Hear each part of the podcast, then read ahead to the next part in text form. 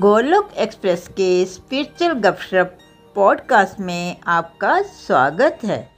Golok express में आइए, दुख दर्द भूल जाइए, एबीसीडी की भक्ति में लीन होकर नित्य आनंद पाइए। हरी हरि बोल, हरी हरि बोल एवरीवन, हरी हरि बोल। Welcome to this Golok express weekend सत्संग। ओम नमो भगवते वासुदेवाय, ओम नमो भगवते वासुदेवाय, ओम नमो भगवते वासुदेवाय। श्रीमद् भागवत गीता की जय। हरे कृष्ण हरे कृष्ण कृष्ण कृष्ण हरे हरे, हरे राम हरे राम राम राम हरे हरे, हरे कृष्ण हरे कृष्ण कृष्ण कृष्ण हरे हरे, हरे राम हरे राम राम राम हरे हरे, हरे कृष्ण हरे कृष्ण कृष्ण कृष्ण हरे हरे, हरे राम हरे राम राम राम हरे हरे। ना शस्त्र पे ना शास्त्र पे, ना धन पे ना ही किसी युक्ति पे, हे प्रभु मेरा जीवन तो आश्रित है केवल और केवल आपकी कृपा शक्ति पे। फ्रेंड्स, एक बार दोबारा स्वागत है इस गोलोक एक्सप्रेस वीकेंड सत्संग पे, और जो लोग पॉडकास्ट पे सुन रहे हैं उनका भी बहुत बहुत स्वागत है। फ्रेंड्स, कल हमने चैप्टर सिक्सटीन कंक्लूड किया और आज हम चैप्टर सिक्सटीन की समरी करेंगे। और देखिए, हमें यू नो चार पांच हफ्ते लगते हैं एक चैप्टर को कंप्लीट करने के लिए, तो समरी का मीनिंग यही होता है कि हम पूरे चैप्टर का जो क्रक्स है, जो निचोड़ है, उसको एक बुलेट पॉइंट्स पे डिस्कस कर सके, जिससे यू नो हमारा रिवीजन भी हो जाए, हमें समझ भी आ जाए कि पूरे चैप्टर में कुछ अगर हमारा पॉइंट मिस हो गया, कुछ भूल गए हैं, तो हम उसको रिवाइज कर सकें। जैसे एग्जाम्स में होता था, पहले पूरा चैप्टर पढ़ लेते थे, फिर लास्ट में एक समरी करते थे। तो चलिए, चैप्टर सिक्सटीन देवी तथा असुरी स्वभाव, इसके ऊपर चलिए आज हम डिस्कशन करेंगे।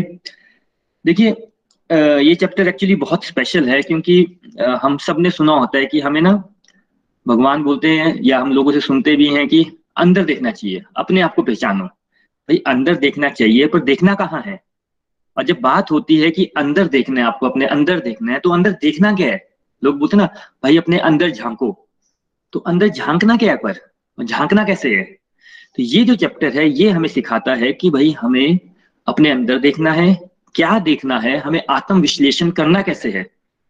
हमें पता तो होना चाहिए ना कि हमें भाई जब हम बोलते हैं अंदर देखना है, तो हमें क्या है जिसके ऊपर हमें चिंतन करना है, अपने आप से क्या क्वेश्चन पूछने हैं।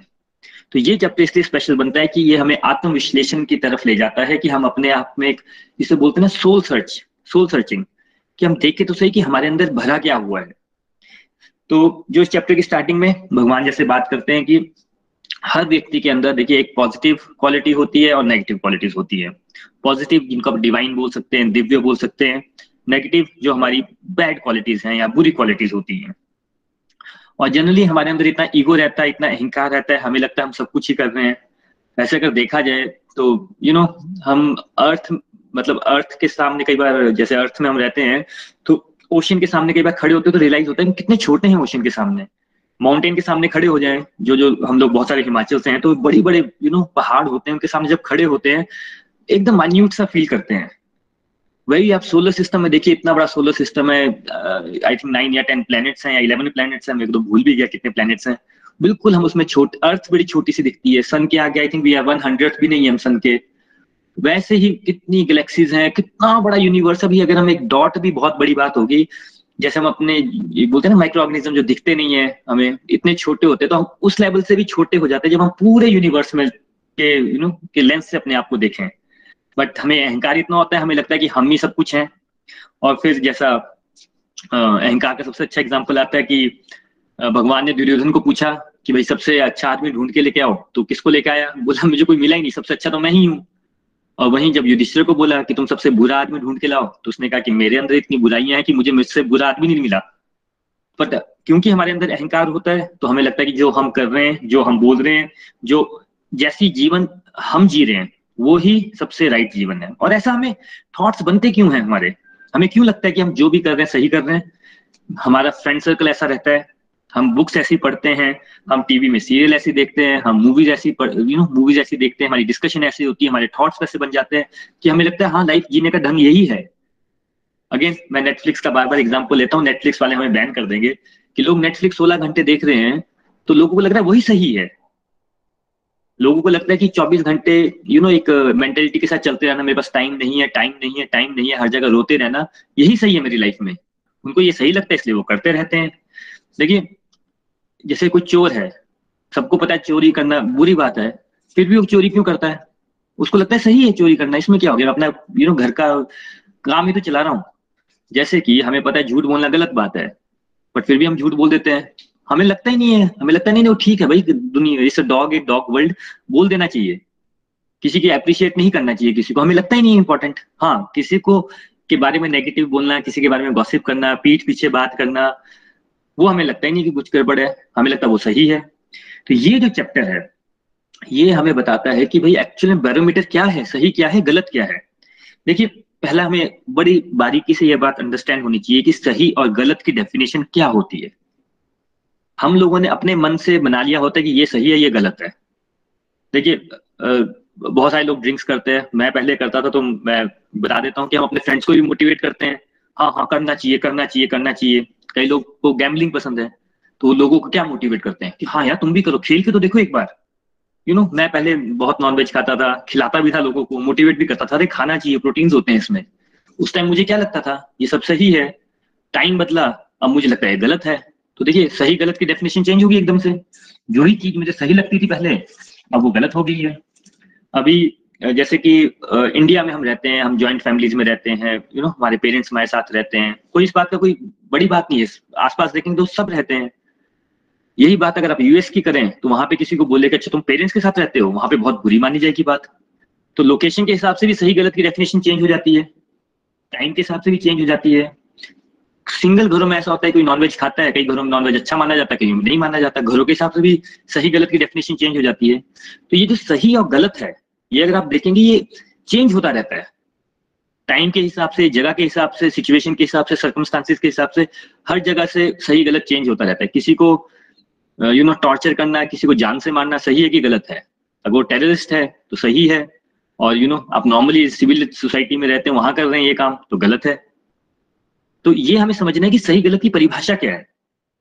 लेकिन अब कुछ चीजें ऐसी होती हैं, जैसे अगर आपको कोई गरीब आदमी है आप उसकी हेल्प कर देते हैं, अब वो इंडिया में सही है, ऑस्ट्रेलिया में सही है, बॉम्बे में सही है, राजस्थान में सही है, बेंगलोर में सही है, वो ऐसा तो नहीं है कि कहीं पर गलत हो जाती है बात।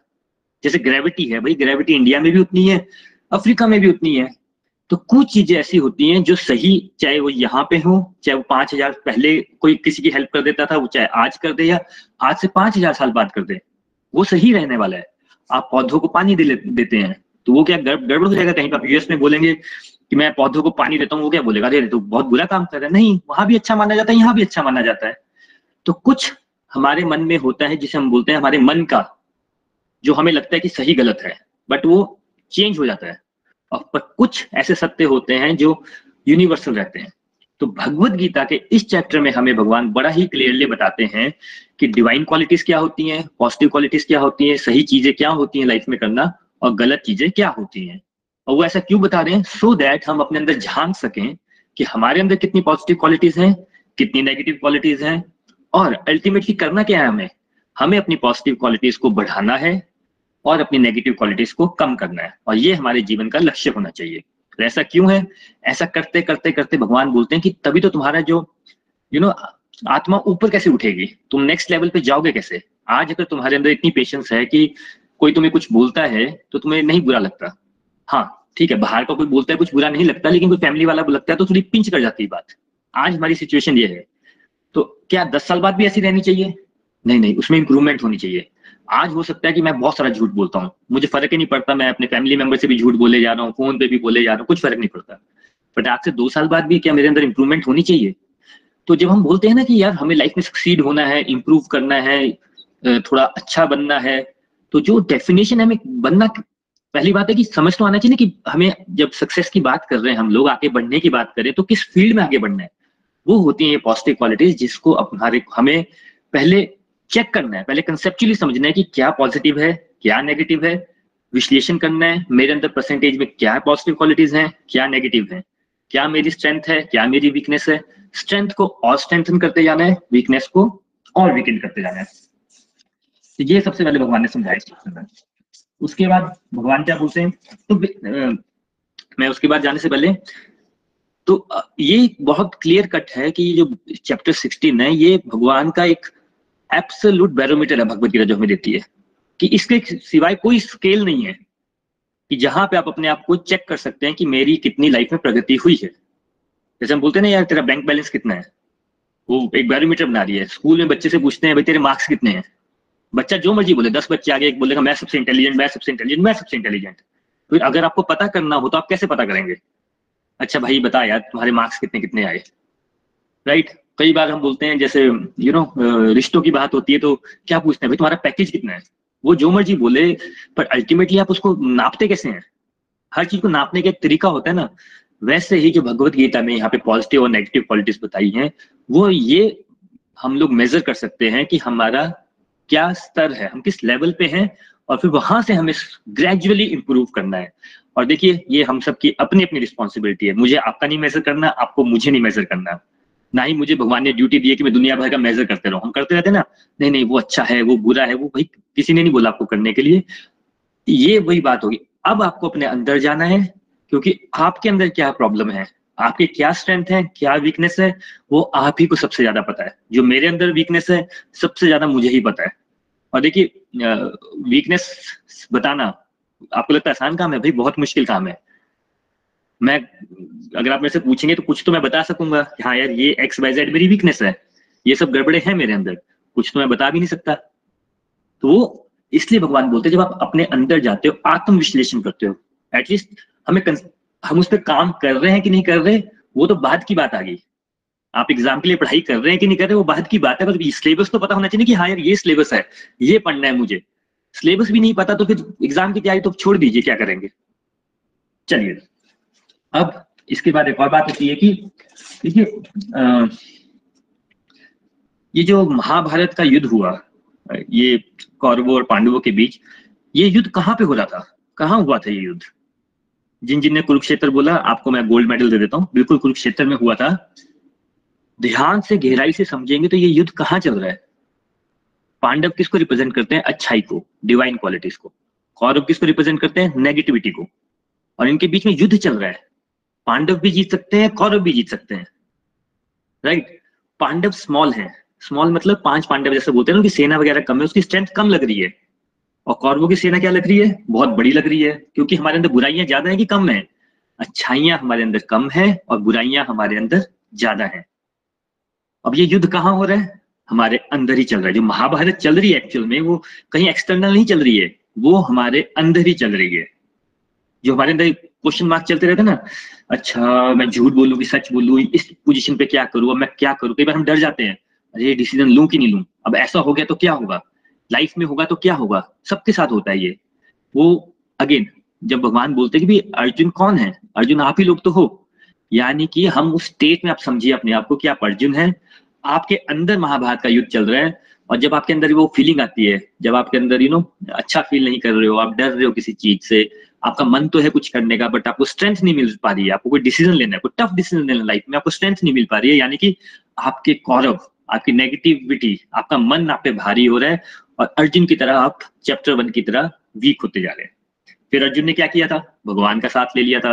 भगवान का साथ लिया तो क्या हुआ, उनकी स्ट्रेंथ इतनी बढ़ गई कि अर्जुन सब कौरवों पे विजय हो पाया। तो असली मीनिंग ये है, जब हम भगवान के साथ जुड़ते हैं तो हमारी पॉजिटिव क्वालिटीज ऐसी निखर के आती है, हमारी स्ट्रेंथ इतनी स्ट्रांग हो जाती है, हमारी हम इतने स्ट्रेंथन हो जाते हैं कि हम अपनी जो नेगेटिविटी चीजें हैं, नेगेटिव चीजें हमारी, उन सब के ऊपर विजय पा सकते हैं। तो हम बोलते हैं ना अर्जुन ने युद्ध विजय किया, अल्टीमेट का मीनिंग ये है उसने अपनी नेगेटिविटी के ऊपर विजय पाई।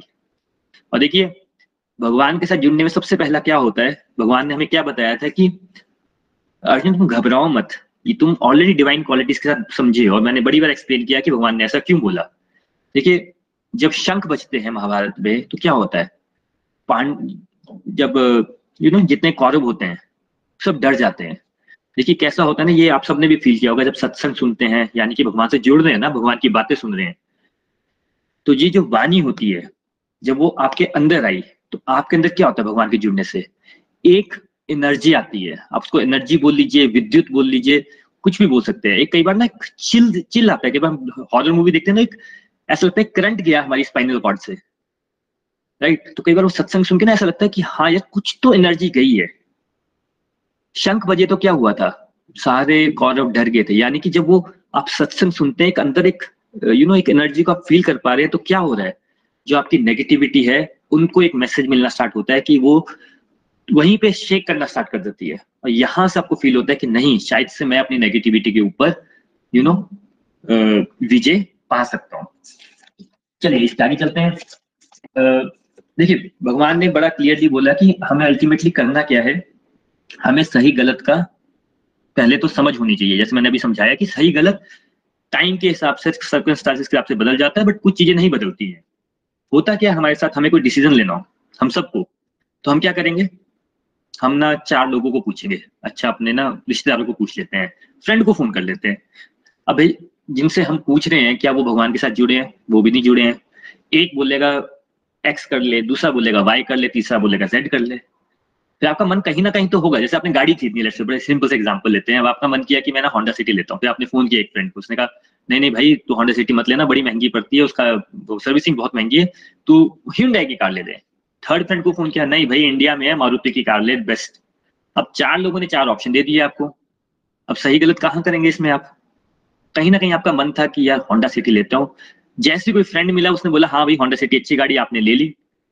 आपने क्या किया पता है आपको, आपने अपना डिसीजन आउटसोर्स कर दिया कि कुछ गड़बड़ होगी अगर मैं तो बोलूंगा तूने बोला था। हम ऐसा करते हैं ना कि कई बार कुछ गड़बड़ हो जाती है तो लोग बोलते हैं तूने ऐसा क्यों किया, भाई मैंने पूछा था एक्स वाई जेड से, उससे पूछा था, फलाने से पूछा था, उसने मुझे बोला तो मैंने किया, मेरी तो कोई गलती नहीं है। भाई आप गाड़ी चला रहे हो, साथ में एक आपका फ्रेंड बैठा है, आप आपने गाड़ी ठोक दी किसी को, एक्सीडेंट कर दिया, जज के पास गए तो आप जज को क्या बोलोगे, नहीं सर मैं तो ठीक चला रहा था, ये मेरा फ्रेंड बैठा है, इसने बोला ब्रेक मत मार तो मैंने ब्रेक नहीं मारी, अब बंदा मर गया तो मेरे फ्रेंड की गलती। ऐसा होता है क्या? आपको लगेगा क्या यार स्टूपिड यार, जो गाड़ी चला रहा है उसकी रिस्पॉन्सिबिलिटी है। तो वही है, जैसे भी आप डिसीजन अब ले रहे हैं कोई भी चीज का, हम बोलते हैं आसुरी स्वभाव है ना, ब्लेम करते हैं कि उसकी वजह से ले लिया, इसकी वजह से ले लिया, बट अल्टीमेटली ये बात अपने मन में बिठा लीजिए, वो रिस्पॉन्सिबिलिटी वो अकाउंटेबिलिटी आपकी खुद की है। वो आप जितने मर्जी भाने मारी वो अपने आप से आप झूठ बोल लीजिए, पर अल्टीमेटली उसका जो कंसिक्वेंस होने वाला डिसीजन का वो भी आप ही फेस करेंगे और उसकी रिस्पॉन्सिबिलिटी अकाउंटेबिलिटी आपकी ही है। चलिए अब इसके आगे चलते हैं। अब सबसे पहले भगवान ने क्या बात की थी, डिवाइन क्वालिटीज की, और बड़ी सारी डिवाइन क्वालिटीज बताई भगवान ने जिन पे हमें वर्क करना चाहिए। जिसमें पहले आ जाता है सत्य, हमने डिटेल में चर्चा की है, मैं बिल्कुल एक एक एक दो लाइन में टच करता हूँ। सत्य, सत्य मतलब सच बोलना चाहिए, सबसे बेसिक क्वालिटी। हम बच्चों को सिखाते हैं और बच्चों के सामने फिर झूठ बोलते हैं, फिर वो फिर जब वो हमसे झूठ बोलते हैं तो हमें समझ नहीं आता वो उनको कहाँ से, वो बोलते हैं ना पता नहीं कहाँ से सीख लेते हैं, स्कूल में सीख लेते हैं, अरे वे कहीं से नहीं सीखते, वो आप ही से सीखते हैं। तो सच बोलना यस बहुत डिवाइन क्वालिटी है, बट अगेन युक्ति के साथ चलना है, आप डील किसके साथ कर रहे हो, सर्कमस्टांसेस क्या है उसको समझ के चलें। अहिंसा, किसी को हर्ट नहीं करना है। अगेन हिंसा सिर्फ वो यू नो फिजिकली नहीं होती है, हिंसा आपके वर्बली भी होती है, आप शब्दों से लोगों को हिंसा पहुंचा सकते हैं। बड़े सारे यू नो जो हस्बैंड सुन रहे होंगे उनको पता होगी ये बात, कई बार वाइफ्स क्या बोलती है मैंने तो कुछ बोला ही नहीं, पूरा दिन बात नहीं करेगी और बोलेगी मैं तो बातें नहीं कर रही तो आपको क्यों हर्ट हो रहा है। ये जो बातें होती है ना ये थोड़ी सी बचकानी हो जाती है, अल्टीमेटली उसको भी हिंसा में आता है। कोई भी चीज, आपका एक्शन, आपकी वाणी या आप फिजिकली सब कुछ, कोई भी चीज आपको जो भी आप कर रहे हैं कर्म, आपको माइंड में रखना है आप किसी को हर्ट तो नहीं कर रहे हैं। और नॉट ओनली ह्यूमन बींग्स, चाहे वो एनिमल्स हैं चाहे वो प्लांट्स हैं, इसका हमेशा ख्याल रखना है। थर्ड, निर्भयता यानी कि फियरलेसनेस, हमें डरना नहीं है, डिसीजन लेते हुए भगवान के नाम लेना है और सही गलत को भगवान को बुद्धि पे बिठा के हमें सही गलत का फैसला करना है। निर्भयता कब आती है, जब आप भगवान से जुड़ जाते हैं, अदरवाइज नहीं आती है। शंख बजाने का मैंने फिर से एग्जाम्पल देता हूँ, उसका मीनिंग यही होता है कि जब आप भगवान से जुड़ जाते हैं तो आपके अंदर फियरलेसनेस आ जाती है, यानी कि या तो आपके अंदर फेद होगा कि हाँ यार भगवान आप जहां भी रखा है, जिस भी पोजीशन में डाला है, हो सकता है ये डिसीजन मेरे को ही लेना था, वो फेद होगा आपके अंदर, तब तो आप फेयरलेस रहेंगे। अगर आपके अंदर डर आ रहा है तो यानी कि आपका फेथ जो है भगवान के ऊपर वो कहीं ना कहीं डगमगा रहा है, तो उसका हमें ख्याल रखना है।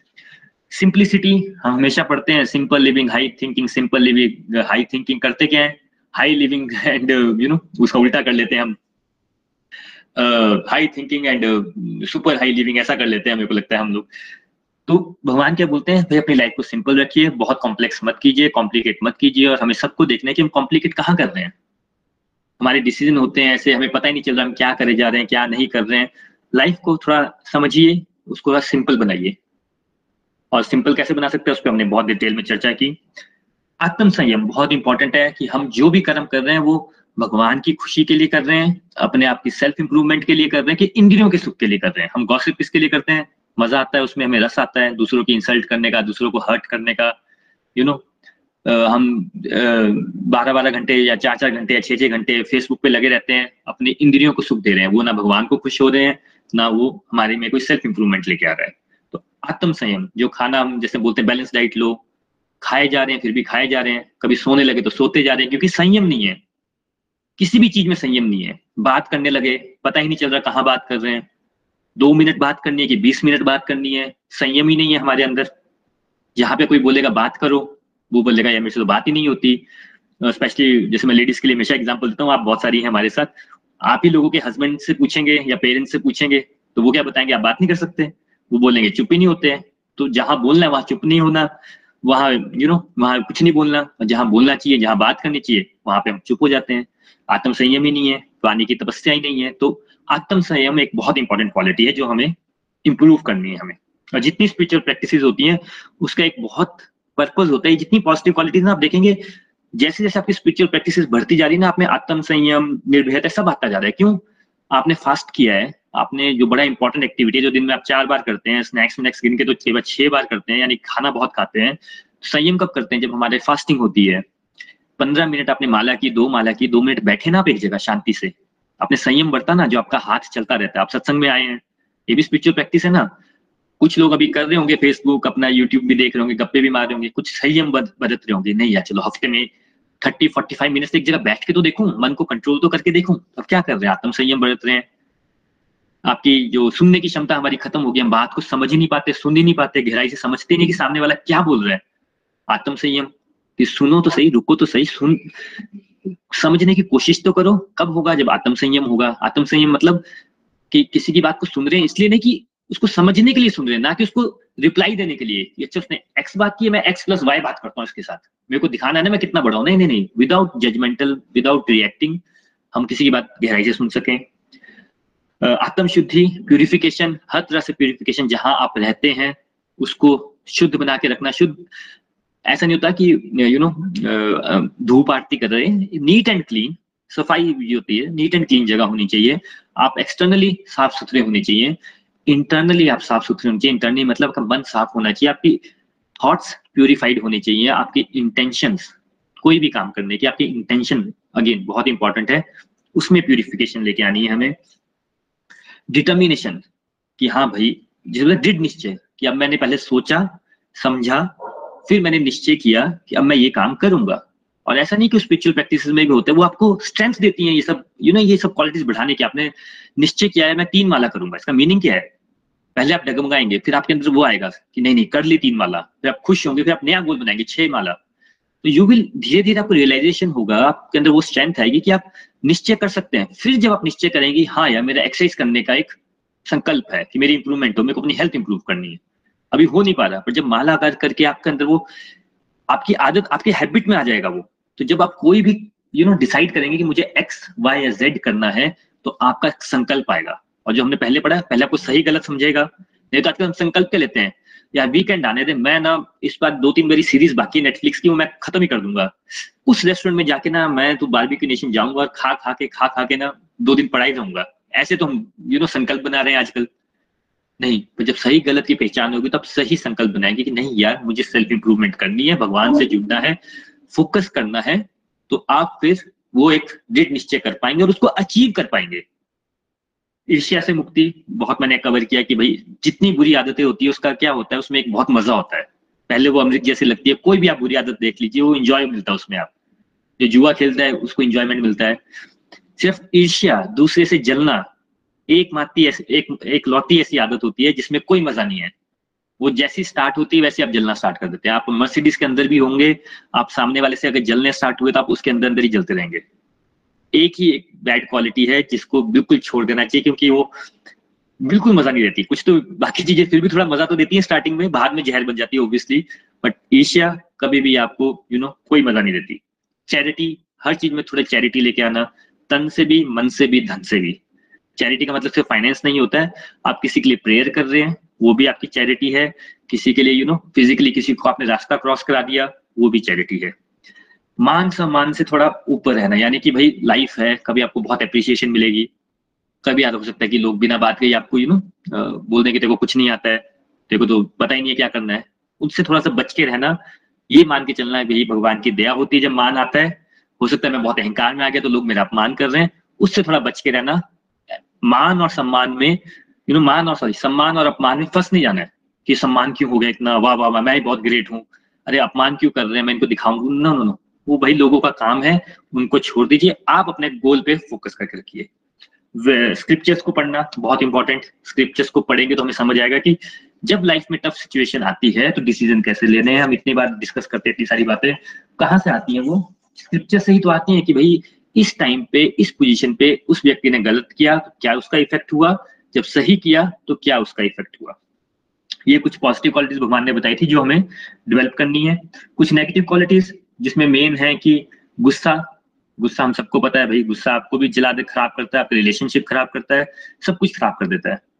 हमें घमंडी नहीं होना है। हो सकता है कि भगवान की दया से आप आज सक्सेसफुल हो या आपका फैमिली बहुत अच्छी हो, कुछ पावरफुल हो, कुछ आपको अचीव किया हो आपने, कुछ आपकी अपनी मेहनत हो, कुछ भगवान की दया हो, कुछ भी हो, बट घमंड नहीं करना है।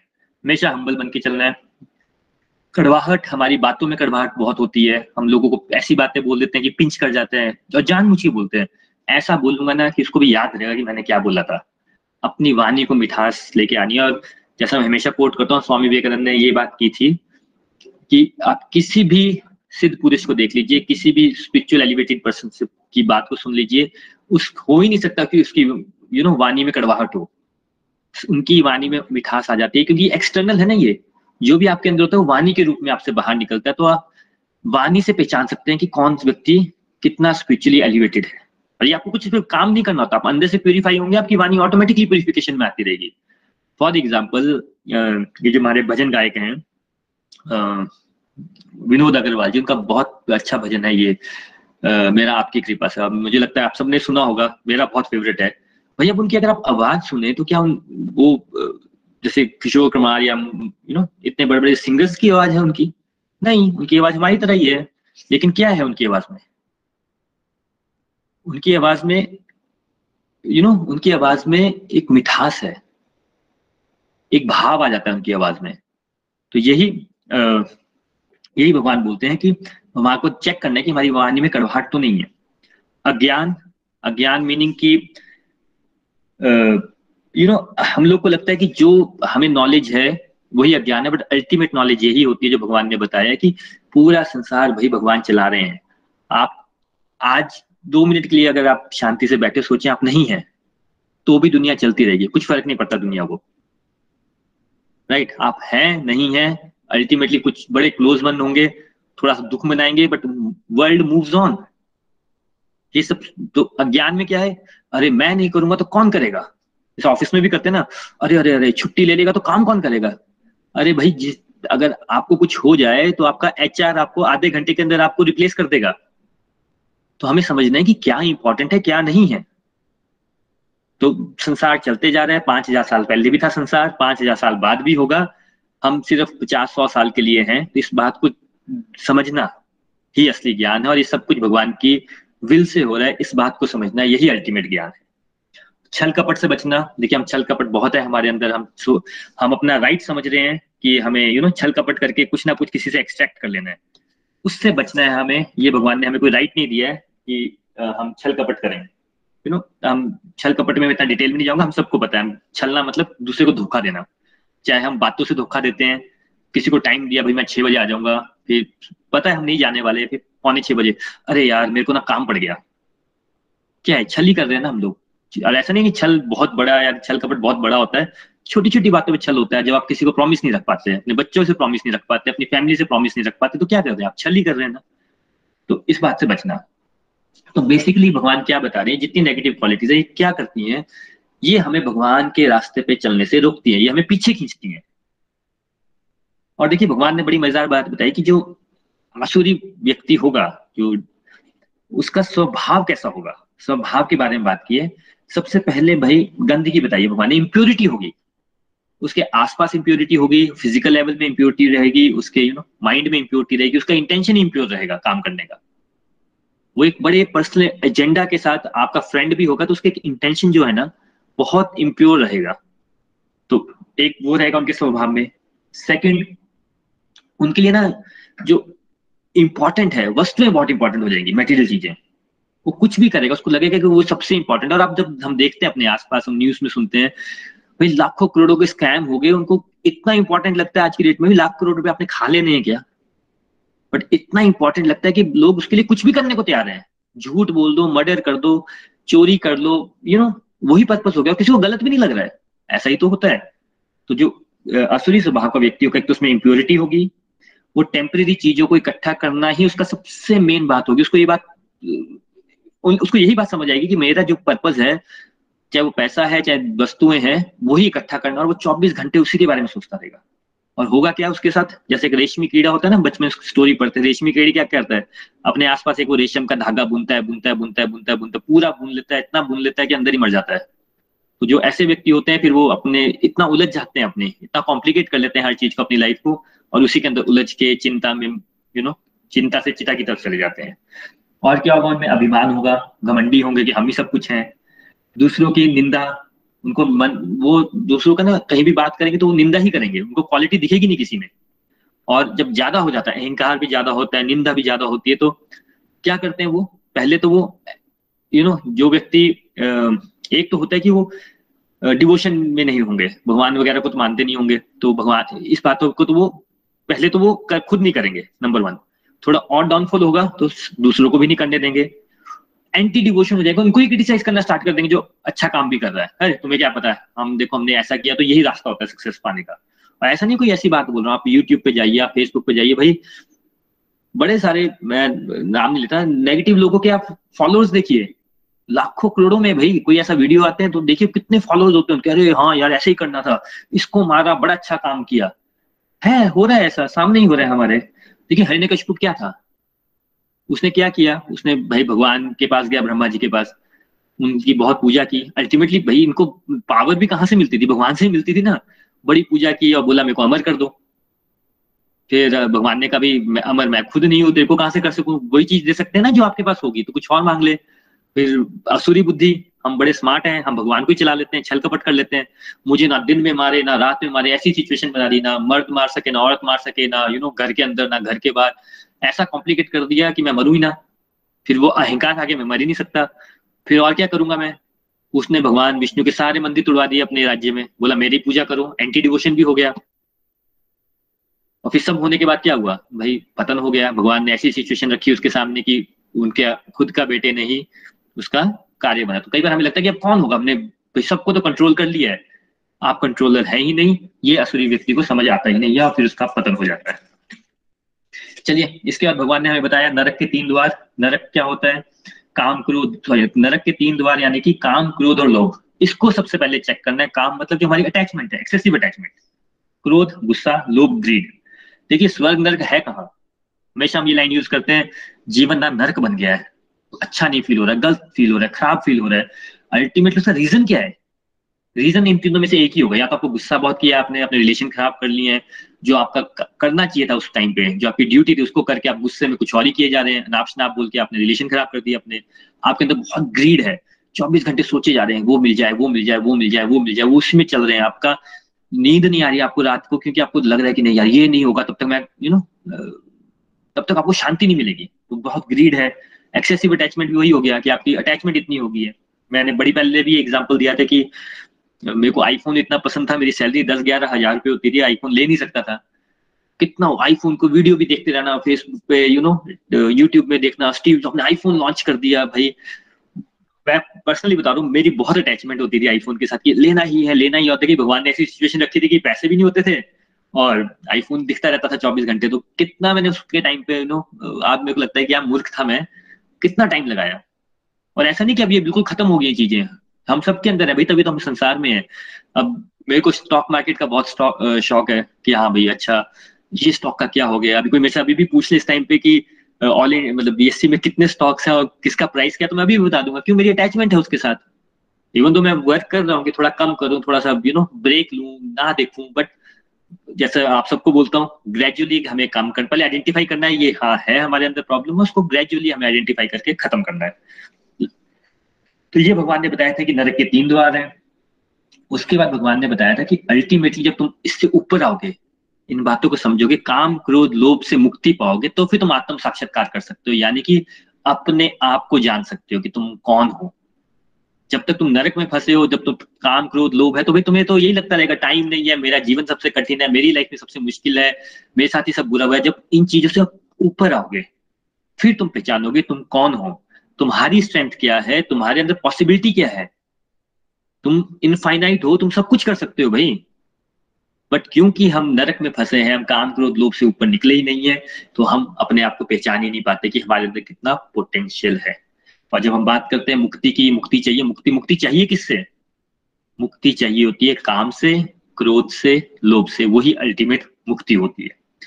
इसके बाद भगवान ने बताया कि जो व्यक्ति मनगढ़ंत बातें करता है, अपनी बुद्धि का इस्तेमाल नहीं करता, क्या होता है उसके साथ?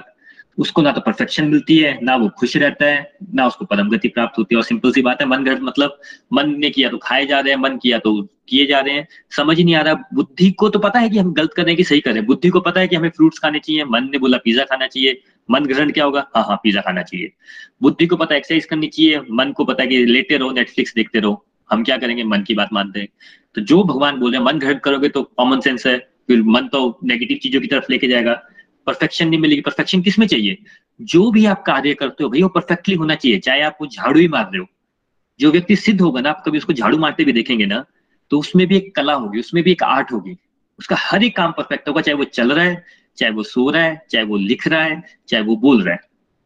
वही व्यक्ति फिर भगवान बोलते हैं अगर मन ग्रहण नहीं होगा, बुद्धि से काम लेगा, तो ऑब्वियसली जब वो अपने ऊपर सेल्फ फोकस करेगा तो खुश भी रहेगा, और अल्टीमेट वो जब अपना पर्पस समझेगा कि यार मेरे को अल्टीमेटली भगवान को खुश करना है, क्योंकि मेरे को आई एम आंसरेबल टू भगवान, तो फिर उसके कार्य ऑटोमेटिकली ऐसे हो जाएंगे कि हाँ भगवान खुश हो। और भगवान ये नहीं देख रहे कि आपके अकाउंट में बैलेंस कितना है, भाई भगवान बोल रहे हैं कि तुम आपको झाड़ू मारने का काम दिया था, तुमने किया कैसे वो? देखिए परफेक्शन की बड़ी सारी बातें होती है, वैसे तो परफेक्ट दुनिया में कोई नहीं होता, बट परफेक्शन कैसा है ना, अब जैसे हम इसी ग्रुप में बड़े सारे लोग आप भजन शेयर करते हैं, आप में से किस किस को पता था कि आप भाई इंडिया के टॉप पॉडकास्ट में भजन गाएंगे या आप वहां पे बात करेंगे? पूजा जी ने एक बार ये सत्संग की स्टार्टिंग में दस मिनट का प्रेजेंटेशन भी दिया, और हमारा तो ऐसा मन है कि हम आने वाले टाइम पे आप लोगों को मौका दें, पर आपने कभी सोचा कि वो हम इस लेवल पे भगवान हमें पहुंचाएंगे? तो ये परफेक्शन कहाँ से आ रही है? कुछ आपकी मेहनत है, कुछ भगवान का साथ है। तो भगवान यहाँ क्या बता रहे हैं, जब आप बुद्धि का इस्तेमाल कर रहे हैं, टाइम बना रहे हैं, मेरी बातें सुन रहे हैं, तो भाई मैं तुम्हें सपोर्ट कर रहा हूं, तो तुम्हें ऑटोमेटिकली सिद्धि मिलनी है, ऑटोमेटिकली परफेक्शन मिलनी है, ऑटोमेटिकली ही सॉरी जो भी आप कार्य करोगे उसमें आपको परफेक्शन मिलती जाएगी। और मैं फिर वही बोल रहा हूँ, आप अपने रिव्यू सुनिए, आप अपने भजन सुनिए, भाई लोग सुन रहे हैं ना, हजारों लोग ऐसे थोड़ी सुन रहे हैं, रीजन है ना उसके सुनने का। तो ये हमें समझना है कि परफेक्शन भगवान ही देते हैं, बट वो जब हम भगवान की बातों को समझते हैं, शास्त्रों को पढ़ते हैं, मन को साइड करते हैं, बुद्धि से काम लेते हैं। इसके बाद भगवान ने बहुत इंपॉर्टेंट बात बताई कि हमें कर्तव्य अकर्तव्य का समझ आना चाहिए। कर्तव्य मतलब ड्यूटी क्या है, अकर्तव्य मतलब हमारी ड्यूटी क्या नहीं है।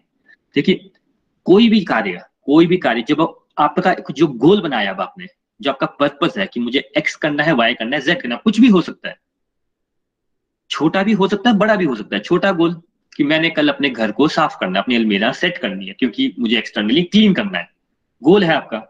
अब कल ये आपका जब आप इसके लिए कार्य करेंगे तो ये क्या हो गया, आपका कर्तव्य हो गया। लेकिन कोई भी चीज जो आपको इससे भटकाएगी, अब वो आपने कहा कि यार सोचा तो था नेटफ्लिक्स देख लेता हूँ थोड़ा, दो घंटे फेसबुक करता हूँ फिर करूंगा, फिर इसको काम भी आपने सोचा था तीन घंटे अच्छी तरह करूंगा, अब उसमें आपने आधा घंटे लगाया, अब वो क्या बन गया, कर्तव्य बन गया। तो सिचुएशन के हिसाब से, सर्कमस्टांसेस के हिसाब से इस बात को समझना कि उस टाइम पे सही क्या है, गलत क्या है, क्या मेरी ड्यूटी है, क्या मेरी ड्यूटी नहीं है। मैंने बड़ा अच्छा एग्जांपल दिया था कि मैंने अपनी बेटी को प्रॉमिस किया कि पांच बजे घुमाने ले जाऊंगा, मेरा फ्रेंड आ गया, क्या करना चाहिए मुझे, क्या कर्तव्य है, क्या कर्तव्य नहीं है, क्या वैल्यू है, क्या नहीं है। किसको मैं बेटी को ये समझाऊं कि प्रॉमिस किसी को कर दो, ब्रेक कर दो, झूठ बोल दो, कुछ फर्क नहीं पड़ता, कि अपने फ्रेंड को बोलूं सॉरी यार तू आ गया है बट मेरा एक यू नो पहले इसके साथ बेटी के साथ सेटिंग थी तो मैं आधे घंटे बाद बात कर लेता हूँ, एक घंटे बाद बात कर लेता हूँ, या मेरे से नेक्स्ट टाइम टाइम लेके आया करूँ। और जो ये बड़े बड़े लोग होते हैं, आपने कभी इनको देखा है क्या कि वो आ रहे हैं, गप्पे मार रहे हैं, कहीं भी चले जा रहे हैं बिना बताए, अच्छा यार मेरा मन किया, वो ऐसा नहीं करते हैं भाई। और लोग इस बात के लिए उनको रिस्पेक्ट करते हैं। हमें क्या लगता है कि लेट जाना कहीं पे, दस मिनट लेट जाएंगे यही हमारा कर्तव्य है भाई, ना उस पर काम करेंगे, हमारी बुद्धि भ्रष्ट है ना हमारी। लेकिन अगर आपको नेक्स्ट लेवल पे जाना है तो इन बातों का, छोटी छोटी बातों का हमें ख्याल रखना पड़ेगा। आपको क्या लगता है कि अगर आप, कई लोग बोलते हैं हाँ यार बस लेट हो गया लेट हो गया, जो व्यक्ति वो लेट लेट वाला व्यक्ति है, वो ऑफिस लेट पहुंचता है, वो सोने के लिए भी लेट करता है, उसका ब्रेकफास्ट भी लेट होता है, किसी फ्रेंड के भी लेट होता है, जहां भी जाता है लेट लेट लेट होता रहता है क्योंकि उसकी आदत में है। और जो व्यक्ति ऑन टाइम होगा ना वो हर जगह ऑन टाइम होगा, हो ही नहीं सकता वो ऑन टाइम ना हो कहीं पे भी। पर वो अगेन आपकी आदत के ऊपर है। तो हमें समझना है कि हर जगह हमारा कर्तव्य क्या है, अकर्तव्य क्या है, सिचुएशन के हिसाब से, सर्कमस्टांसेस के हिसाब से वो डिफाइन होता है। बट वो बुद्धि कौन देंगे, वो भगवान देते हैं, वो सही गलत की पहचान भगवान देते हैं। तो अल्टीमेट बात ये है, भगवान बोलते हैं जो हमने अपने मन गढ़ंत चीजों का बैरोमीटर बना दिया कि सही क्या है गलत क्या है, उसको हमें समझना है कि वो ऐसा नहीं है। भगवान से जुड़िए, भगवान को बुद्धि में बिठाइए, समझिए इस चैप्टर में कि ये पॉजिटिव क्वालिटीज हैं, ये नेगेटिव क्वालिटीज हैं, उन पॉजिटिव क्वालिटीज को अपने अंदर बढ़ाइए, अपनी लाइफ को इम्प्रूव कीजिए, अपनी आत्मा को ऊपर उठाइए, अपनी कॉन्शियसनेस को ऊपर उठाइए, और जो हमारा पर्पस है, जो हमारे गोल्स हैं, उनको अचीव कीजिए। और जो हमारा अल्टीमेट पर्पस है लाइफ का, उसको समझ के उसकी तरफ फिर हम लोग यू नो जिसे बोलते हैं उसकी तरफ चलें, और उसको अचीव करने के लिए फिर हम बिल्कुल फोकस के साथ चल सके। श्रीमद् भागवत गीता की जय। हरे कृष्ण हरे कृष्ण कृष्ण कृष्ण हरे हरे, हरे राम हरे राम राम राम हरे हरे। फ्रेंड्स, ये चैप्टर सोलह था, चैप्टर सोलह की ये समरी थी। Thank you so much. Vipul ji आप साथ में, तो आप यहाँ से ले लीजिए। हरी हरी बोल एवरीवन, हरी हरी बोल।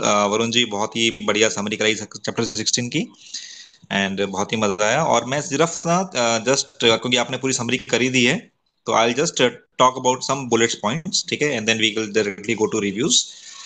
तो सबसे पहले तो ये चैप्टर जो है वो है सूर्य और असुरी गुण के बारे में। तो हमें ये ये समझ आता है इस चैप्टर से कि अच्छी क्वालिटीज क्या हैं और बुरी क्वालिटीज क्या हैं।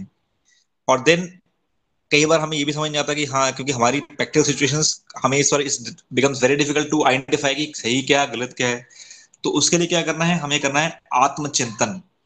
अब आत्मचिंतन कैसे कर सकते हैं, एक तरीका हमें जो बताया जाता है तो करने का वो है माला करना, कि हम माला माला करेंगे तो माला से भी आत्मचिंतन होता है। लेकिन हमारा मन क्या बोलेगा, यार माला तुम क्या करता हो, माला में ध्यान तो लगता है भगवान के ऊपर, ठीक है, तुम चाहे मैंने आठ माला कर ली, भगवान का नाम भगवान का ध्यान तो मतलब कि मेरा दस एक घंटे में दो मिनट लगा।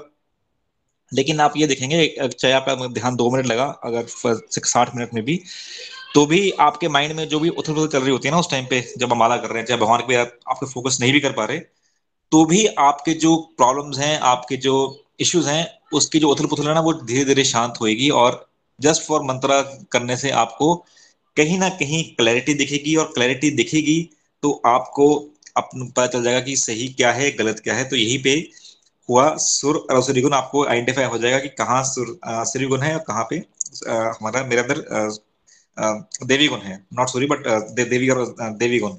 तो अब इससे क्या हुआ क्या कि हमारी जो डिसीजन मेकिंग है ना, डिसीजन मेकिंग हमारी बिल्कुल अच्छी हो जाएगी।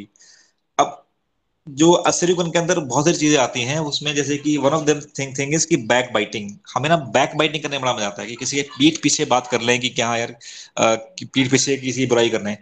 लेकिन कितनी बार हम किसी की पीठ पीछे अच्छाई करते हैं, अगर हम कंपेयर करेंगे हमने कितनी पीठ पीछे किसी की बुराई की है और किस ये कंपेयर करेंगे पीठ पीछे किसकी कितनी अच्छाई की है, तो हमें पता लगेगा कि यार कि ये तो ratio one is to hundred हो गया, ठीक है, हमने सौ बार किसी की बुराई की होगी और एक बार किसी की अच्छाई की होगी गलती से होगी। दूसरा, हम मन के मुताबिक काम करते हैं। हमारा जो है हमारा ये बन गया कि हाँ जो मन है मन के मन हमारे ऊपर हावी हो जाता है और मन के मुताबिक काम करते हैं। और जो गोल्स होते हैं हमारे मेटेरियलिस्टिक गोल्स होते हैं, उससे क्या होता है कि फिर हमें फ्रस्ट्रेशन मिलती है, स्ट्रेस मिलता है, फिर हमें बोलता है कि हाँ यार कि बहुत स्ट्रेस हो गया, बहुत फ्रस्ट्रेशन होगी। तो ये समझना है कि हमारे जो गोल्स हैं there there should be some mental health goals, there should be some spiritual goals, तभी हम देवी गुण की तरफ बढ़ेंगे। और बात हुई कि जो तीन क्वालिटीज हैं, काम क्रोध लोभ, ये तीनों क्वालिटीज नरक का द्वार है। जैसे कि हम लोग कभी भी देखेंगे, कभी भी अपना आत्मचिंतन करेंगे ना, तो हमें समझ आएगा कि या तो मैं किसी ना किसी चीज के अटैच्ड हूँ, इसलिए मुझे दुख आ रहा है, इसलिए मुझे फ्रस्ट्रेशन हो रही है, इसलिए मुझे प्रॉब्लम हो रही है, या फिर मुझे किसी के ऊपर बहुत गुस्सा हुआ है यार कि हाँ यार किसी ने जो मेरे एक्सपेक्टेशन के हिसाब से काम नहीं किया तो मुझे बहुत गुस्सा आ रहा है उसके ऊपर, या कोई पास्ट में कोई चीज ऐसी थी कि कभी आपको किसी बात पर क्रोध आया, आपने उस क्रोध को नहीं निकाल पाए और अब आपको अभी भी वो क्रोध टोचता है। और तीसरी चीज है लोभ, कि बस हम लोग ये देखते हैं कि मेरा कि हम लोग कंपैरिजन में फंस जाते हैं कि यार मेरे पास कुछ भी है लेकिन उसके पास ज्यादा है, the grass is greener on the other side. जब हम इस चीज के चक्कर में फंस जाते हैं, हम दूसरे के साथ कंपेयर करते हैं अपने आप को, तो डेफिनेटली हमें हर एक इंसान को ये दिख जाता है कि हाँ यार, क्योंकि भगवान में इस वर्ल्ड इस तरीके से बना हुआ है कि आपके पास कुछ चीजें होंगी और कुछ चीजें आपके पास नहीं होंगी। लेकिन हमें करना क्या है कि जो हमारे पास है, सबसे पहले तो उसके प्रति अपना ग्रेटिट्यूड शो करना है कि भगवान थैंक यू, भगवान आपने मुझे सब कुछ दिया। और जब सब चीज नहीं है तो उसको कंपेयर नहीं करना है। कंपेयर किसे करना है? अपने आप को, अपने आप को अपने आप से कंपेयर करना है कि भैया मैं कल मैं क्या था और आज मैं क्या हूँ और कल मैं क्या होने वाला हूँ। तो अपनी जो ग्रोथ है अपने आप से कंपेयर करेंगे और बाहर से किसी बाहर के व्यक्ति से कंपेयर नहीं करेंगे तो डेफिनेटली हमारी स्पिरिचुअल ग्रोथ होगी। तो ज्यादा टाइम ना लेते हुए मैं अपनी वाणी को यही विराम देता हूँ।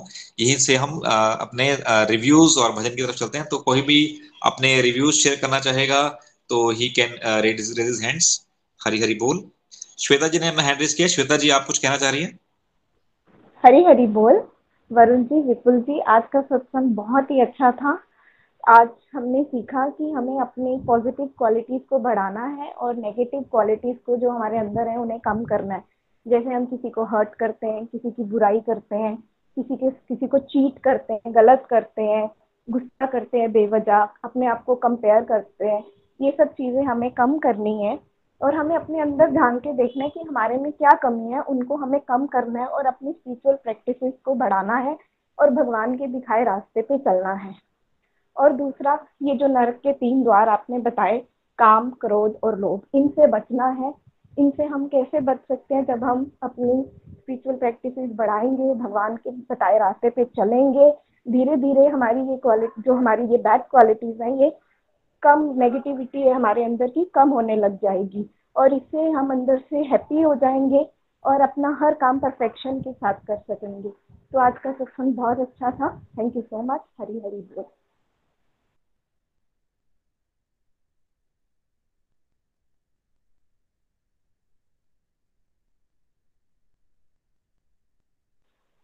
हरी हरी बोल।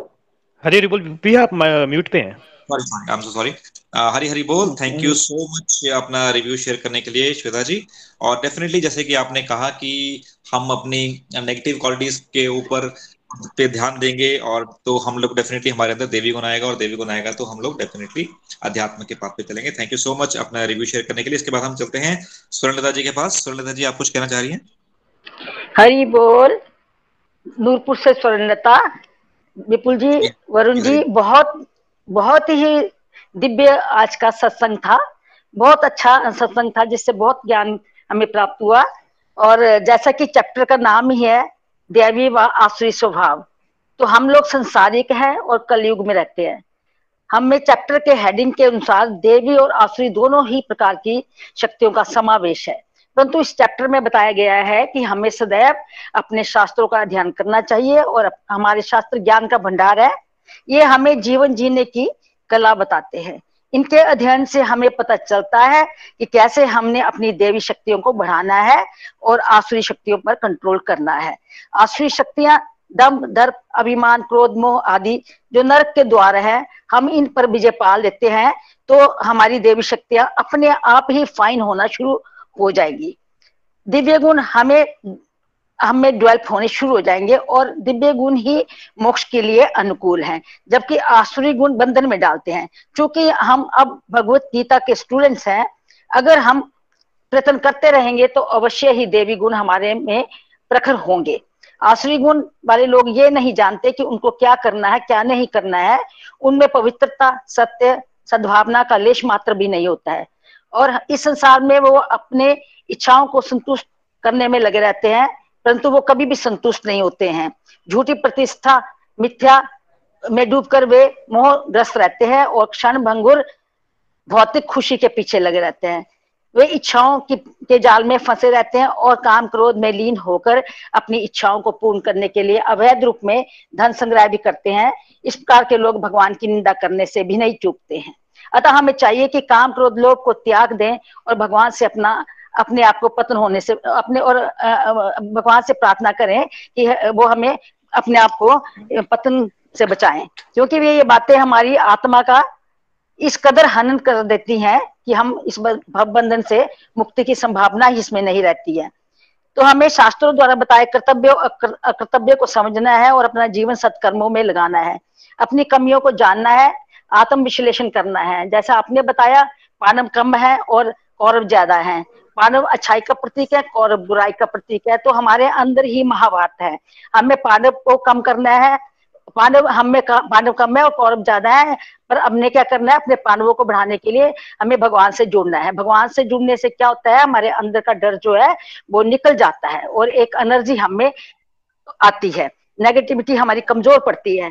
हर कर्म के लिए हमारी रिस्पॉन्सिबिलिटी और अकाउंटेबिलिटी हमारी ही होती है। सत्य, अहिंसा, आत्मशुद्धि, दृढ़ संकल्प, निर्भयता आदि कई देवी शक्तियां आपने बताई, उनको अपनाना है और आ, काम क्रोध लोभ नरक के द्वारा उसके परहेज करना है। जितनी भी स्पिरिचुअल एक्टिविटीज हम बढ़ाएंगे उतना ही रिफॉर्म हमें होगा और अपने आप को हम प्योर करेंगे। तभी हमें अपना साक्षात्कार भी कर सकते हैं और अपने गुण और अवगुणों को जान सकते हैं और अपने आप को परफेक्ट कर सकते हैं। हरि बोल, हरि बोल, हरी हरी बोल। स्वर्ण जी, हरी हरी बोल। डेफिनेटली क्या होता है ना कि जो माया है बहुत ज्यादा स्ट्रॉन्ग है। चाहे हम कुछ भी कर लें, माया का अटैक से हम नहीं बच पाएंगे। तो the only way forward is कि हम शास्त्रों का शास्त्रों को रेफर करें और शास्त्र पढ़ें और सत्संग, सेवा, साधना, सदाचार करेंगे तो डेफिनेटली हम लोग माया के अटैक से बच सकते हैं और डेफिनेटली हम सूर्य गुण से देवी गुण की तरफ बढ़ सकते हैं। थैंक यू सो मच अपना रिव्यू शेयर करने के लिए। इसके बाद हम प्रियंका जी के पास चलते हैं। हरी हरी बोल प्रियंका जी। हरी हरी बोल, हरी हरी बोल एवरीवन। मैं प्रियंका बात कर रही हूँ वर्जीनिया से। ब्यूटीफुल सत्संग हमेशा की तरह वरुण जी, विपुल जी, और Uh, पूरी भगवत गीता ही हमारे इंट्रोस्पेक्शन के ऊपर है। हमें अपने अंदर ही, आपने बड़ी अच्छी बात बोली कि महाभारत का युद्ध हमारे अंदर ही चल रहा है, पॉजिटिव और नेगेटिव क्वालिटीज में। हमें अपना आत्म विश्लेषण करना है। अपने एक सोल सर्च की जर्नी है ये। क्या पॉजिटिव है हमारे अंदर, क्या नेगेटिव है, हमें उनको देखना है और उन्हीं के ऊपर वर्क करना है। पॉजिटिव को और, मतलब अपनी स्ट्रेंथ को और स्ट्रेंथन करना है, वीकनेसेस को और वीकन करना है। यही हमने यू नो पूरी भगवत गीता में भी पढ़ता है, बट ये चैप्टर स्पेशली डिवाइन और डेमोनिक क्वालिटीज के ऊपर भगवान ने हमारे लिए ही बनाया है। और मैं हमेशा अपनी डेमोनिक क्वालिटीज के बारे में बात करती हूँ, यू नो कि एंगर है, ये है, वो है। बट जो भगवत गीता से हमें सीख मिल रही है, हम उसे क्या सीख पा रहे हैं, थोड़ा सा आज मैं उसके ऊपर चर्चा करना चाहती हूँ। कि जैसे आप बता रहे थे कि माला करने से कैसे हमारे आत्मचिंतन होता है, सत्संग करते हैं, और जो आप हमें समझाते हो, अगर हम यू you नो know, मेरे बहुत हमेशा यही मतलब कोशिश होती है कि जब सत्संग कर रही हूँ कि मेरा पूरा का पूरा फोकस सत्संग में हो, मैं नोट करूँ हर चीज, यू नो मैं अपने नोट्स भी बनाती रहती हूँ। और इससे क्या होता है कि आपका एक लिसनिंग पार बढ़ती है, आपका यू नो बैठ के एक जगह आप आप आपकी पेशेंस uh, बढ़ती है। धीरे धीरे पॉजिटिव क्वालिटीज कैसे बढ़ती जाती है ना, आपको पता नहीं चलता है। और मुझे एक बहुत uh, एक बात याद आ रही है कि uh, मैंने आपको एक बार बोला था कि uh, भगवान होते हैं, हम इस चीज को हमेशा मानते हैं, लेकिन हर चीज में भगवान को कैसे हम ढूंढ सकते हैं, या हर चीज में भगवान होते हैं। तो वरुण जी, आपने बहुत प्यारा एक एग्जाम्पल दिया था कि एक बार यू नो रामायण आ रही थी और कैसे आपने अपने टेबल से पैर नीचे कर दिए थे, बिकॉज आपको वहां पे लगा था कि भगवान है सामने। तो नॉन लिविंग क्रिएचर्स में भी आपको समझा, बट वो चीज यू नो अब मेरा फर्स्ट टाइम है भगवत गीता पढ़ने का, तो धीरे धीरे वो चीजें कैसे आ रही है। मैं अपना एक बड़ा ही छोटा सा एग्जाम्पल देना चाहती हूँ, एक ट्रांसफॉर्मेशन बोलना चाहती हूँ कि जैसे घर में हमारे कई बार बहुत छोटे छोटे कीड़े आ जाते हैं। मेरे मेरी बहुत मतलब मैं बिना सोचे समझे बस पैर रख दिया और मार दिया। ये एक बहुत नेगेटिव क्वालिटी थी जो मैंने कभी नहीं सोची थी कि मेरे अंदर है। बस कर्तव्य है मार देना, कि घर के अंदर कुछ नहीं होना चाहिए, लेकिन नहीं। अब अब जब भी ऐसा होता है, पैर जाने लगता है, मुझे सत्संग की बातें याद आती है। मैं उसको टिश्यू पेपर में लेके यू नो घर के बाहर छोड़ाती हूँ कि ठीक है, मतलब मुझे मारना नहीं है, बिकॉज हर जीव में भगवान होता है। ये एक समझ, जो सोच है, वो भगवत गीता के ज्ञान से ही आई है। बाहर यू नो चिड़िया को पानी रखना है। ये छोटी छोटी ट्रांसफॉर्मेशंस ही हैं जो हमें यहाँ से सीखने को मिल रही है, और ये बहुत डिवाइन क्वालिटीज हैं जो हमें नहीं समझ होती हैं। पहले जब आप हमेशा बोलते हो ना कि हमें पता ही नहीं होता है कि हमारे अंदर नेगेटिव क्या है, पॉजिटिव क्या है, हमारा कर्तव्य क्या है, अकर्तव्य क्या है, वो अब हमें धीरे धीरे जो है वो समझ में आ रहा है। बहुत ही मतलब मुझे ना मतलब ऐसा लगता है कई बार कि नेगेटिव क्वालिटीज पे वर्क कर रहे हैं, बट यस धीरे धीरे पॉजिटिव क्वालिटीज पे भी हम इम्प्रूवमेंट हो रही है हमारी। और ये जो मैं आपको चीजें बता रही हूँ, ये आ, ऐसा नहीं है कि you know three four weeks की प्रैक्टिस होगी, ये फाइव सिक्स मंथ से मैं अपने अंदर ऑब्जर्व कर रही हूँ, इसीलिए मैं आज ये चीज बता भी पा रही हूँ। और मुझे बहुत अच्छा लग रहा है कि यू you नो know, मेरे अंदर ये ट्रांसफॉर्मेशन आई है, और ये सिर्फ और सिर्फ सत्संग और साधना की वजह से ही है। तो थैंक यू सो मच हमें इतने प्यारे प्यारे यू you नो know, भगवान की बातें हमें बताने के लिए। Thank you so much. Hari Hari बोल। हरी हरी बोल प्रियंका जी, हरी हरी बोल। Thank you so much. आपने ये जो एक अपना एग्जांपल दिया, I think that's a learning for everybody, right. So जैसे कि आपने बताया कि आपके अंदर धीरे धीरे धीरे ट्रांसफॉर्मेशन आ रही है, और आपको हर एक जीव के अंदर एक भगवान का लेश मात्र दिख रहा है। आप भी पहले, इससे पहले आप लगता था कि नहीं कोई भी आए तो उसको क्रश कर दो, तो वैसे ही जैसे कहते हैं ना कि भगवत गीता पढ़ने के बाद लोगों के अंदर ट्रांसफॉर्मेशन आती है, वो इसलिए आती है because it's a experiential science. तो मैं भी पहले बहुत सा कि जैसे मेरे को एग खाने का बहुत शौक था, कि मतलब कि ego was like you know my life, मुझे कुछ ना मिले तो मुझे एग मिल जाए तो बस मैं ब्रेकफास्ट भी करता था, लंच भी करता था, डिनर भी करता था एग के ऊपर। लेकिन जब मुझे समझ आया कि नहीं, ego is not, ego is something which is which के अंदर अंदर कुछ लाइफ होगी कुछ टाइम के बाद, तो फिर मुझे गिल्टी फील होना शुरू हुआ और फिर मैंने फिर एग छोड़ दिया। तो डेफिनेटली इस तरीके से जब हम इस बात पे चलते रहेंगे तो हर एक के अंदर कुछ ना कुछ percentage by percentage definitely transformation आएगी। थैंक यू सो मच अपना एक्सपीरियंस शेयर करने के लिए। हरी हरी बोल। uh, इसके बाद हम uh, चलते हैं राज जी के पास। राज जी, आप कुछ कहना चाह रही थी? हरी बोल। हाँ जी, आज का सत्संग आज का सत्संग बहुत ही अच्छा था। दैव्य गुण और असली गुण दोनों प्रकार के बड़ी डिटेल पे हमने इतनी उसमें पढ़े, रीडिंग में पढ़े। और सबसे पहली बात तो ये है कि भगवान ने हमें एक बड़ा पवित्र बड़ी पवित्र आत्मा देकर इस संसार में भेजा है। और भगवान भी कहते हैं कि man is the best creation of God. बिल्कुल वो एक भगवान का रूप है। भगवान जब हमें धरती पर भेजते हैं तो वो कहते हैं कि तुम वहां जाके सेवक बन के जा रहे हो, तुम अपने आप, ठीक है, तुम मेरा रूप हो, man is the best creation. और बिल्कुल भगवान की एक सबसे बड़ी क्रिएशन जो है वो मैन है। और वो भगवान जी कहते हैं तुम धरती पर एक सेवक बनकर जा रहे हो, लेकिन हम वहां से निकलते ही बिल्कुल भगवान को भूल जाते हैं और हम धरती पर आकर अपने आप को हम खुदा मान लेते हैं। जब हम अपने आप को हम खुदा मानते हैं तो हमें फिर इन गुणों का बिल्कुल ध्यान नहीं रहता। ये दान है, सहनशीलता है, ये जो पच्चीस छब्बीस गुण है, इनकी तरफ हमारा ध्यान नहीं जाता। क्यों? क्योंकि हमने तो अपने आप को खुदा माना हुआ था। हम कहते हैं इनका तो कोई वो नहीं। और जब हम वो हम खुदा मीन्स कि हमारे में ईगो इतनी आ जाती है कि हमें जो वो गुण है वो गुण भी एक गुण की तरह दिखते हैं। जैसे हम दान है, दान किसी को को तो वो लोग दान के बारे में भी बहुत सारी बातें कह देंगे। हम किसी को दान दे कि वो जाके आके इसका मिसयूज कर दे, हैं? जो दैवीय गुण वाला बंदा अगर वो कहेगा नहीं हमने अपनी आत्मा से दे दिया है, हमने मन से अच्छे मन से दिया है, तो ये जो दान है वो अच्छी जगह ही जाएगा। लेकिन जब हमारे अंदर ईगो होती है हम इन चीजों को नहीं समझ पाते। तो ये जो इतने गुण है, पच्चीस छब्बीस गुण है और थोड़े से अवगुण है, वो जो अवगुण काम क्रोध लोभ है वो इतने हावी हो जाते हैं कि हमें उन छब्बीस का ध्यान भी नहीं रहता। तो वही है काम क्रोध, सबसे बड़ी बात है हमें किसी चीज से अटैचमेंट नहीं होनी चाहिए। लेकिन जब हमारे में ईगो होती है तो हमें इतनी अटैचमेंट हो जाती है तो हमें किसी चीज का भान भी नहीं रहता। तो इसीलिए सबसे बड़ी बात हम कहते हैं कि हम भगवान कहते हैं कि हमें अपना आत्म चिंतन करना चाहिए। हमें इनमें डिफ्रेंशिएट करो कि असली गुण और जो दैवीय गुण है इनके ऊपर वर्क करो।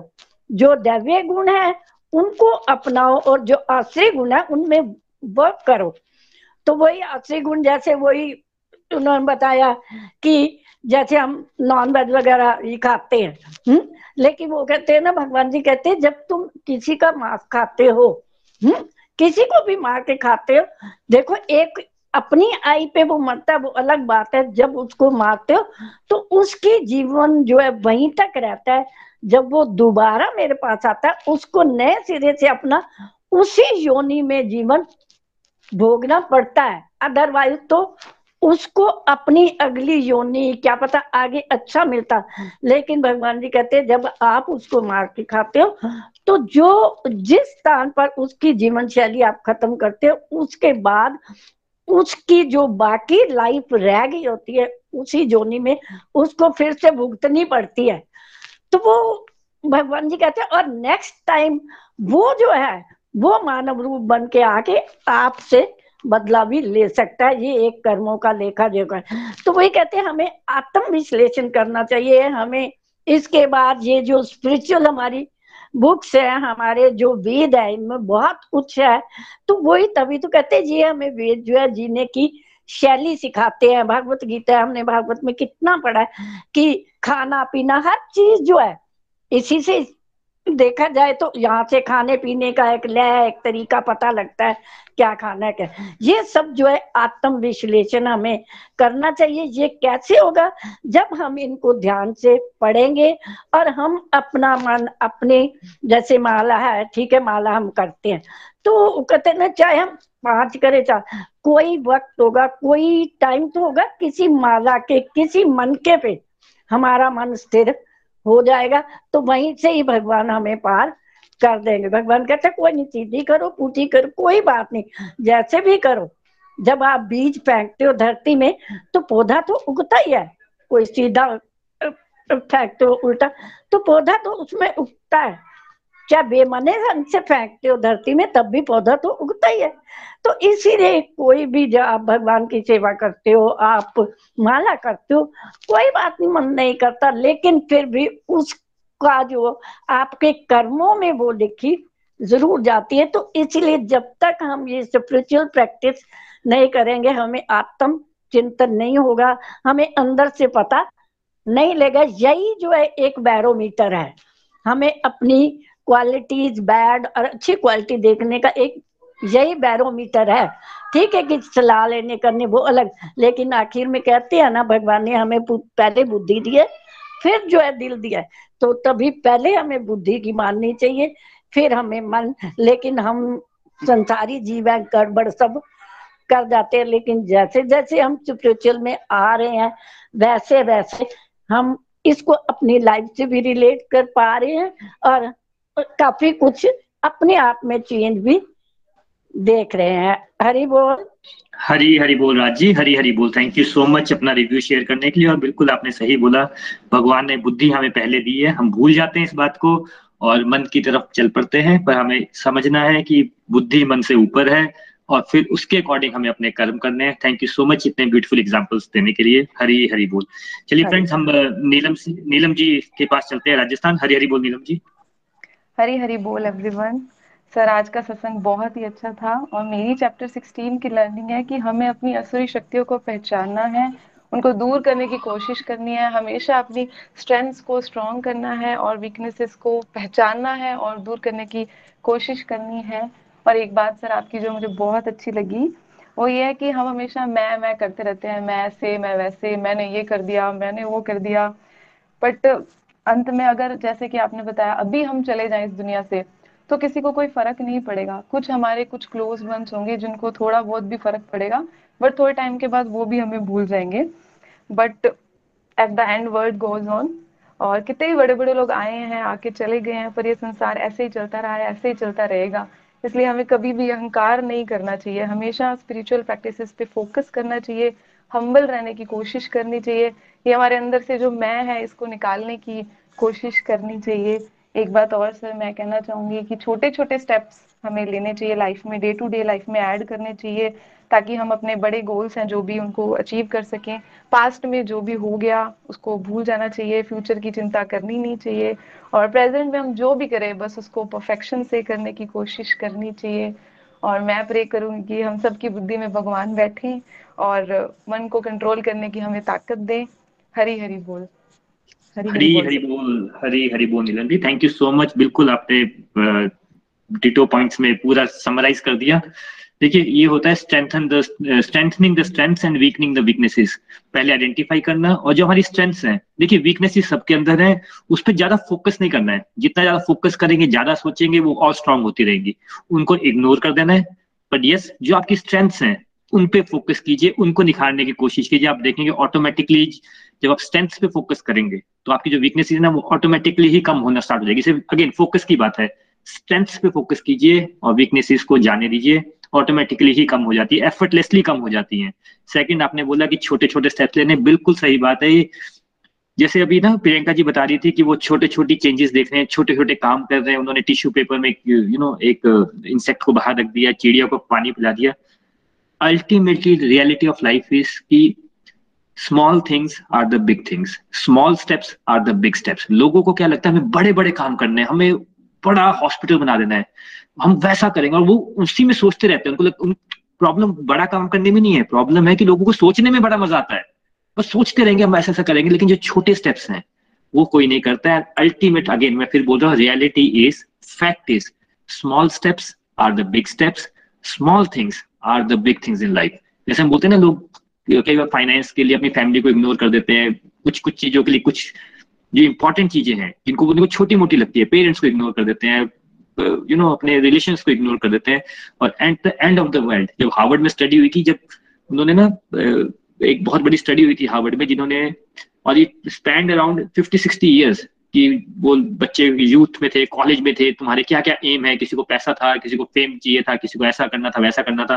एंड उनको उन्होंने ट्रैक किया कि किसने क्या अचीव किया, क्या नहीं किया। And during their death beds, जब वो अपने लाइफ के लास्ट मोमेंट में थे, तो ऑलमोस्ट सबने ये कहा कि सबसे इंपॉर्टेंट चीज होती है लाइफ में आपके रिलेशन कैसे हैं।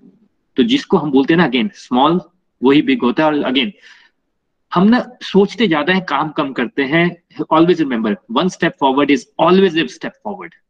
एक एक स्टेप लेते जाइए, भगवान को बुद्धि में बैठाइए, सब कुछ हो जाता है, एफर्टलेसली हो जाता है। Thank you so much Neelam ji अपना रिव्यू शेयर करने के लिए। चलिए फ्रेंड्स, आज हमारा समय भी हो रहा है, हम भजन की तरफ चलेंगे सीधा।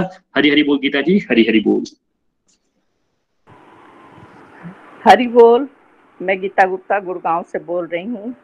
विपुल जी, वरुण जी, बहुत बहुत थैंक्स। आज पूरे सोलहवें अध्याय का सार आपने आज हम लोगों को बता दिया, बहुत अच्छा लगा जानकर। आज की हमारी लर्निंग है कि ये नरक के तीन द्वार जो असुरी स्वभाव हैं, उसे उसका त्याग हम लोगों को करना है, अपने में आत्म सुधार करना है, तभी दिव्य गुण की प्राप्ति होगी।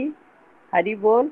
और ए, हम लोग भागवत गीता पढ़ रहे हैं, जिसमें सत्संग पर बहुत महत्व दिया जाता है कि सत्संग करना चाहिए, सत्संग सुनना चाहिए, तभी दिव्य गुण बढ़ता है। आज उसी सत्संग पर मैं भजन गाने जा रही हूँ। हरि बोल। सांवरे से मिलने का सत्संग ही बहाना है, सांवरे से मिलने का सत्संग ही बहाना है, मिल जाए सांवरिया मेरा, मिल जाए सांवरिया मेरा, दिल तो दीवाना है। सांवरे से मिलने का सत्संग ही बहाना है, मथुरा में ढूंढा, गोकुल में ढूंढा,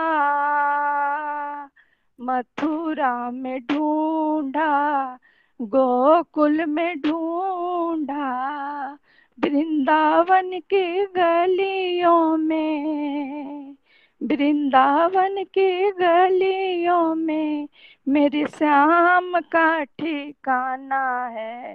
सांवरे से मिलने का सत्संग ही बहाना है, सांवरे से मिलने का सत्संग ही बहाना है, मिल जाए सांवरिया मेरा, मिल जाए सांवरिया मेरा, दिल तो दीवाना है।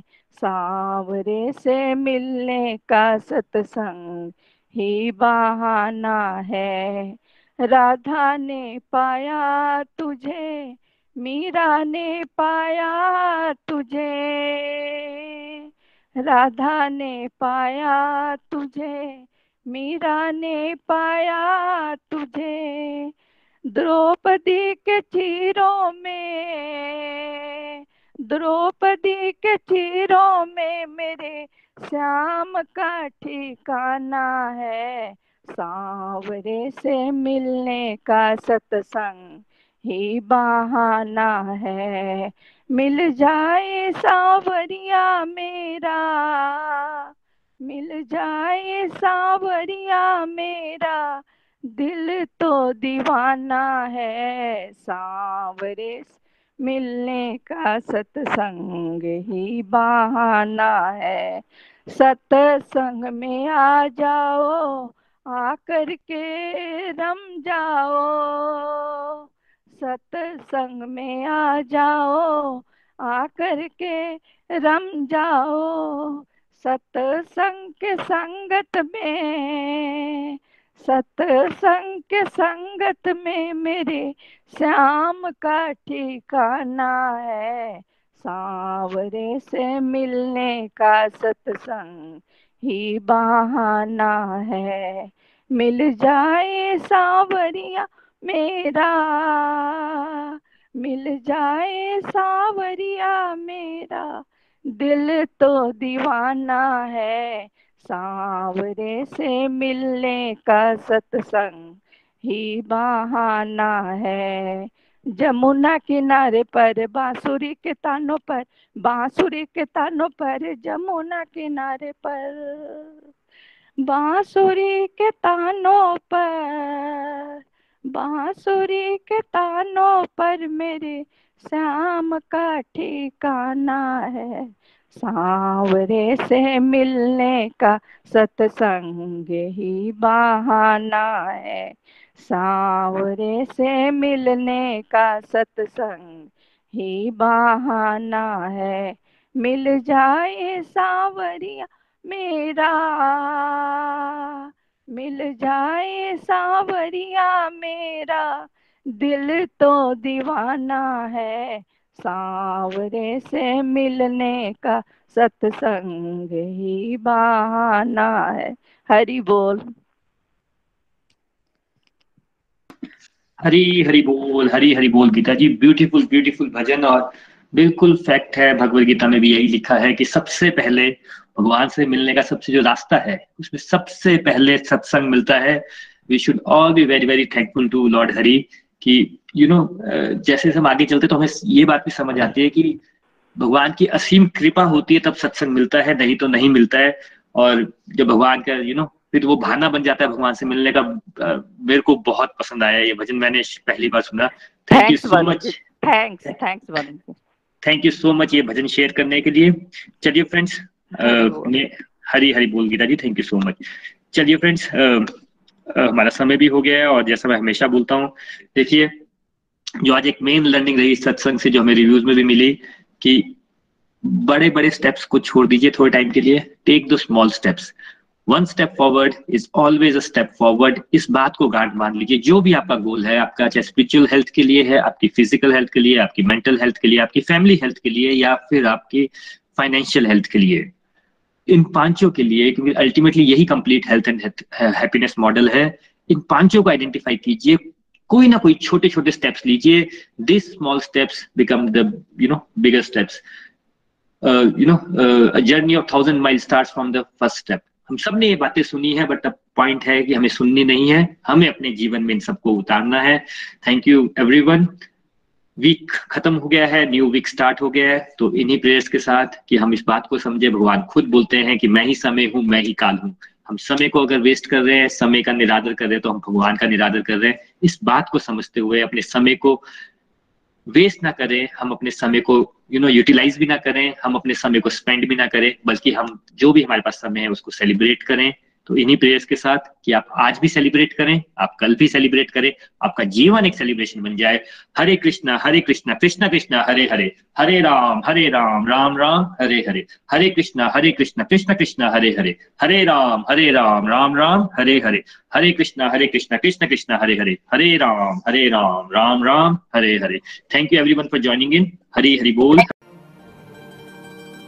गोलोक एक्सप्रेस से जुड़ने के लिए आप हमारे email address info at the rate Golok express dot O R G द्वारा संपर्क कर सकते हैं। आप हमारे व्हाट्सएप नंबर या Telegram number seven zero one eight zero two six eight two one से भी जुड़ सकते हैं। आप हमसे फेसबुक पेज और यूट्यूब चैनल के माध्यम से भी जुड़ सकते हैं। हरी हरी बोल।